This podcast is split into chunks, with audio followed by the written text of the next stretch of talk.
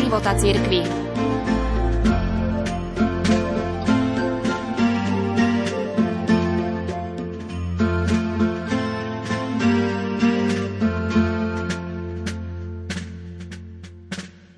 Kardinál Fernando Filoni bol v rokoch 2011 až 2019 prefektom Kongregácie pre evangelizáciu národov, v období 2007 až 2011 bol substitútom štátneho sekretariátu Svetej stolice pre všeobecné záležitosti a predtým pôsobil v diplomatických službách ako nuncius na Filipínach, v Iraku a Jordánsku. Kardinál Fernando Filoni, aktuálne veľmajster rytierského rádu Svetého hrobu, Publikoval 29. januára tohto roku v denníku L'Osservatore Romano článok s titulom Kto je ten robotník vo Vinici pánovej? Svedectvo o Benediktovi XVI. Benedikt XVI sa v apríli dožíva 95 rokov života a od svojej demisie žije a modlí sa v kláštore, ktorý sa nachádza vo vatikánskych záhradách. Kto je Benedikt XVI? To je otázka, ktorá sa vynára v mysliach mnohých ľudí v ňoch veľkého utrpenia pre neho a pre církev. Na začiatku svojho pontifikátu sa vyslovil, že sám seba vníma ako pokorný sluha v pánovej vinici, mysliac na podobenstvo z Matúšovho evanielia. V tomto podobenstve Ježiš stigmatizoval správanie tých, ktorí svojou nevernosťou zničili vinicu, vysadenú s obetavosťou a oddanosťou. Do tejto Bohom milovanej vinice, ktorú treba dobre obrávať, poslan pán robotníkov bola jeho vlastníctvom a robotníci sa o ňu mali starať a nie sa jej zmocniť. Spoznal som Benedikta XVI.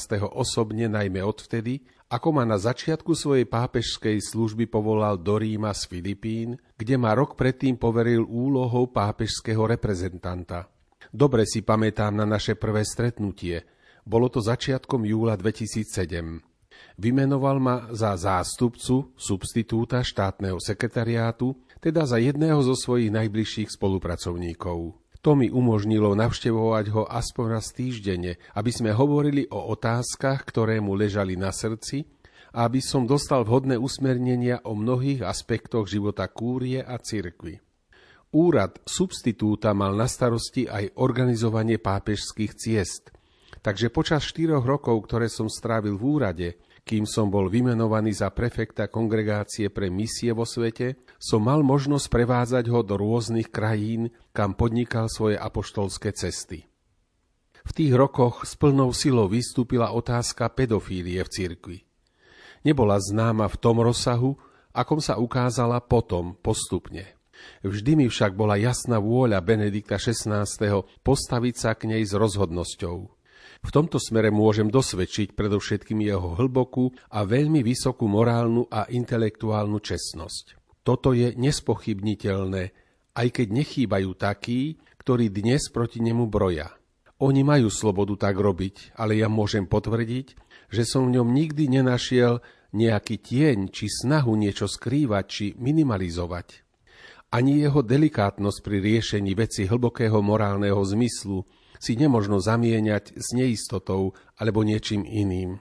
Dobre poznám aj jeho nesmiernu utrápenosť tvárou tvár vážnym cirkevným otázkam a jasne si pamätám jeho vyjadrenie, ktoré vyslovoval s hlbokým povzdychom. Aká bezodná je priepas, do ktorej sa upadá z ľudskej biedy. Toto ho vnútorne sužovalo a niekedy zostával dlho mlčať. O to viac, ak sa tieto ľudské biedy dotýkali mužov cirkvi. Mal zretelnú citlivosť voči obetiam – keď pri príprave apoštolských ciest dostával žiadosti o stretnutia s obeťami zneužívania, povedal mi o nich, chcel poznať, čo si myslím o tom, ako vyhovieť týmto žiadostiam. Môžem potvrdiť, že odporúčal dva aspekty, na ktoré veľmi dbal. Prvý, hlboká úcta k obetiam, ktorých identitu treba chrániť.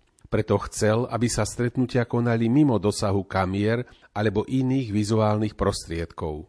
Nechcel svetkov, ale chcel, aby som ja bol medzi tými zopár diskrétne prítomnými. Druhé, prijal si, aby stretnutie nebolo istým druhom audiencie s jednoduchým podaním ruky a rýchlým pohľadom, ale skutočným modlitebným stretnutím. Aby malo duchovný rozmer a odohrávalo sa pred Bohom od ktorého treba vyprosovať milosrdenstvo. Preto si osvojil myšlienku, aby sa stretnutia konali v kaplnke pred Eucharistiou. Takto, po niekoľkých minútach modlitby s obeťami, po vážnych chvíľach nadviazania vzťahu sa zvykol spoločne pomodliť Oče náš. Venoval pozornosť každej z obetí, počúval ich s viditeľným a hmatateľným dojatím a na konci každému zveril ruženec. Na týchto stretnutiach bolo cítiť nielen poníženie, ktorým trpeli obete, ale aj poníženie muža cirkvy, ktorý si nikdy nevedel predstaviť, že by sa mohli stať také úpadkové činy a predsa teraz ponúkol balzam modlitby a úľavu solidárnosti v mene toho Boha, ktorý sa ponížil a vzal na seba stav človeka a jeho hriechy. Pri každom stretnutí bol vždy opravdivý ľudský a duchovný cit, prv zneúctený.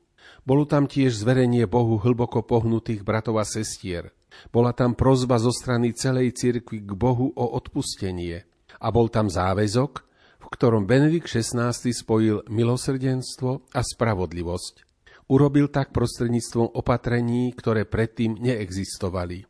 Toto je ten Benedikt XVI, ktorého som zblízka poznal. Pastier, robotník pánovej vinici, ktorý mal v srdci neustále hlbokú starostlivosť o všetky cirkvy a o trpiace, padlé a bezbožné ľudstvo v zhode s tým, čo povedal, keď kedysi v jedno popoludnie 25. apríla 2005 navštívil baziliku svätého Pavla za hradbami apoštola Pohanov.